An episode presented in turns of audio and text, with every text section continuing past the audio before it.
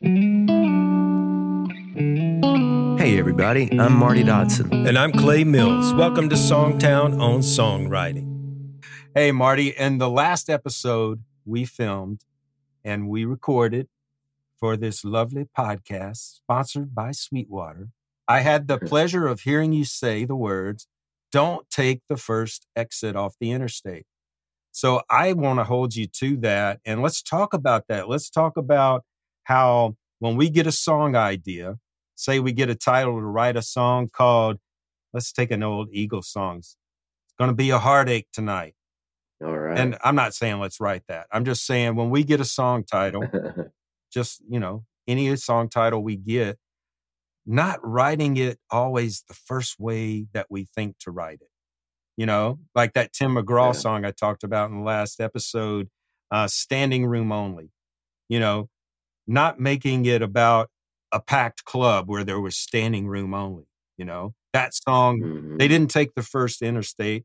They decided to take it to a place that I want to live the kind of life that when I go, when I die, there's going to be a lot of people showing up at my funeral because I touched a lot of lives. You know, that gives me goosebumps, yeah. you know. Um, so I yeah. thought, you being the lyric meister, that you probably, since you said the words, that you probably have a lot of ideas for helping people not take that first exit off the interstate. I'm putting you on the spot. Yeah, we've actually, ooh, we've actually got a whole course that I filmed on the Songtown website. So if you're oh, a Songtown okay. member, you can watch the What's Your Angle um, course on there. And it talks about this in depth, but I'll share some of the things here. Um, and what I mean by don't take the first exit off the interstate is don't just come up with a title and write it the most obvious way, because eighty percent of the people are going to be writing it that exact same way. If they, if they hear that same line in a movie or, you know, see that quote somewhere, they're going to write that song exactly the same way. And it really hit me one time. Clay and I were teaching a class, and we gave everybody in the class the same title. I told them to go write a song with that mm-hmm. title. And probably seventy or eighty percent of the people wrote the exact same angle on that title. Another ten or fifteen percent, w- there was a group that wrote it in a little different way. And then there was just a few people that wrote it in ways where Clay and I were going, wow, I never thought of that. That's really cool. You know, they they used the title in a way that was really interesting and really different and really unique. So that's what I'm talking about when I say don't take the first exit off the interstate. You're going to run into a dead end right there where thousands of songwriters are writing that title the same way. So if you go on down the interstate, and I'm going to teach you some ways to do that, you can find often more interesting ways to use your title. And I like to think about it as challenging my title. So I want to take my title and I want to twist it around, look at it from every different angle, shine a light on it in different ways, and see what I can come up with. And every now and then I think, no, you know, the original way I thought maybe is the best, but I'm better off for having explored all these things. Mm-hmm. And the place that I start typically is I ask myself, when would you say this in real life? So I'm asking myself, you know, when might you say it's going to be a heartache tonight? Well, you might say that if you think your girlfriend's coming over and it didn't sound good. Yeah. She sounded like something was wrong. You know, um, you, you might see a woman hitting on, you know, flirting with a bunch of different guys in a bar and think, oh, it's going to be a heartache tonight for somebody, yeah. you know. Um, you, you might see a couple out and she's really seems into someone else. Like she's going to, she's fallen out of love with this guy and in with this one, you know? So if you start asking yourself, like, when might I say that in real life? Or when could someone say that in real life? You can often come up with really interesting angles on it. And the second question I ask is what real life emotions are behind this title or could be behind this title. You know, so behind that title, there could be humor. He could be kind of tongue in cheek saying it's going to be a heartache tonight. Mm-hmm. There could be, he could be talking about himself. There could be sadness and loss. uh, fear. You know, there's all kinds of different emotions depending on the angle that you take. So I'm I'm trying to explore every different emotion that I could tie to that title in real life.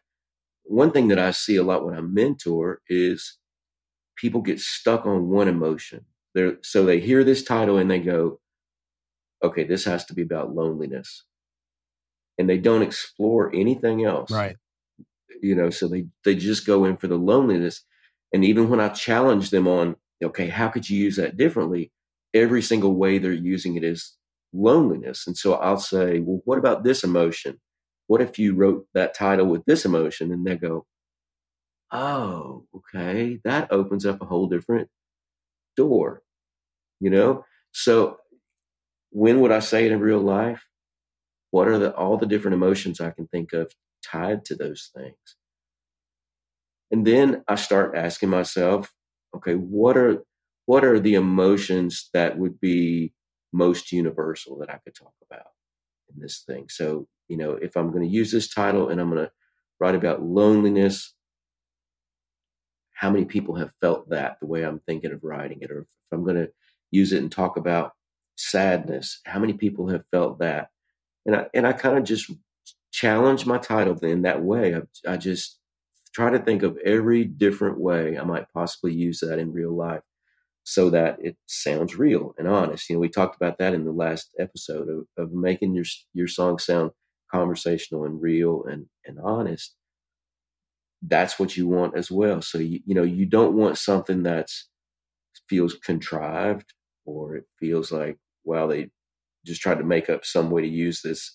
I have a song called um, Concrete Trampoline, and it's it's really different and unique, but I think it's so we it's such a weird thing that we had to kind of force it into being a song, you know, and it it doesn't sound like something you would say in real life. Yeah.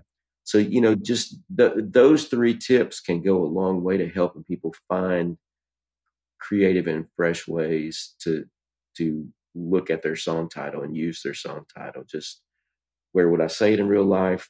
What are the different emotions that are tied to it? And which would be the most universal ways to write it? And, you know, if you're just writing the song for yourself, you might not have to worry about the universal appeal, but most people are either going to play their songs for people or they're going to try to pitch their songs for other people to record. So in those scenarios, you need to think about what, you know, what's going to have universal appeal. What are the most people going to connect with? Because artists are are looking at those things when they choose songs. Yeah, Marty, we had a person that came to Club Songtown. That's a YouTube show I do once a month. And I bring in songwriters like you and, and other hit songwriters to give feedback on songs that are submitted to us.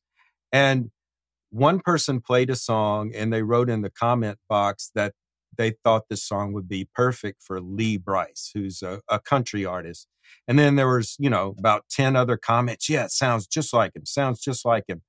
Well, one of the guests on the show happened to be somebody who's had Lee Brice cuts.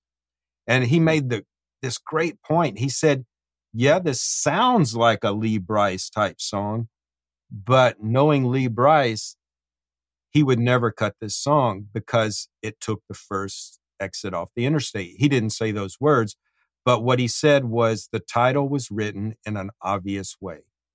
And if Lee Brice was going to cut a song, he wants to see a title, but then have it written in a way he never thought of before. That's what interests someone, you know, that's what would pique his interest as an artist to cut that song. And so it's just crucial that you learn to be more interesting and less obvious. And I know a lot of people think when they hear the words, oh, you got to write universal, write for the masses. Um, yeah, universal does not mean generic. You know, that that's yeah. the distinction, making it universal, but interesting and different at the same time. That's that's what you're shooting for. Yeah, and you know, I don't pull this off every day, but I love it when I find a title and I can find such a unique angle that I know people are going to hear it and go, wow, I didn't see that coming. Yeah, you know? Yeah. that's that's something I never would have thought of. Just like you and I like that in the class when we're teaching that, and somebody comes up with something we never even thought of. We were like, "You get a gold star for that." You know, that that's that really took some work to get to that place. And I think probably what the, the pro writer you're talking about was meaning was, this kind of sounds like anybody could have written. Yeah, you know, it doesn't have enough creativity to stand out from all the other songs that these artists get to hear, you know, and especially if we're pitching songs as an outside person that's not in the camp of that artist, we got to have songs that really stand out, that are really unique. And um, like we talked about in last week's episode, that, that have emotion, that make people feel something or do something, or, you know, get on their feet, or they put their lighter in the air, those kind of things. Yeah. And that's going to happen if if you better if you have a, a unique angle on your title. Exactly. You know, one of our writers at our publishing company, Vibe City, Kelly McKay, she's good at bringing in titles with, a, you know, title ideas that I've never thought of before. And that mm-hmm. that will get her in rooms.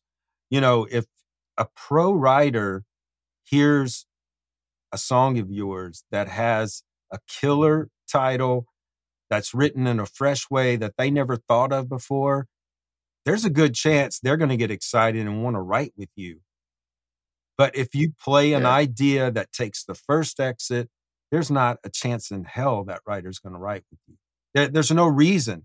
And it's yeah. it's because great writers get excited by great ideas. And and you so you've got to yeah. you've got, you know, a great song idea is not easy to come by. So it should be your goal, and it should be something that you dig deep for, you know? And I think if you do that, you're going to see a lot more success. Not, not, you know, you said if you're writing for yourself, even if you're the artist, you still have to write songs that turn your fans on, you know? And yeah. writing something obvious is going to be less appealing to your fans, you know, unless it's a fart joke. And then, you know, yeah, you might have, have some fans that like that. But nine times out of ten, being a little more interesting is going to separate you from the other artists, the other writers, and separate you from A I. You know, as we all know, I love to say A I is, is its aim is to make the world generic. And we're, our goal as writers is to change the world with our vision. And speaking of vision, yeah. Marty, tell us about our sponsor who has the vision to sponsor this wonderful podcast. Whoa. I will. I want to say one more thing, and then I, on our topic, and, and then I'll do that. You know, one time there was Tom Shapiro was a, a writer that I aspired to write with. He had fifty top ten hits. And I knew if I just went up to him and said, "Hey, I'd love to write with you sometime," he's probably going to say, "Well, I've kind of got my camp of people."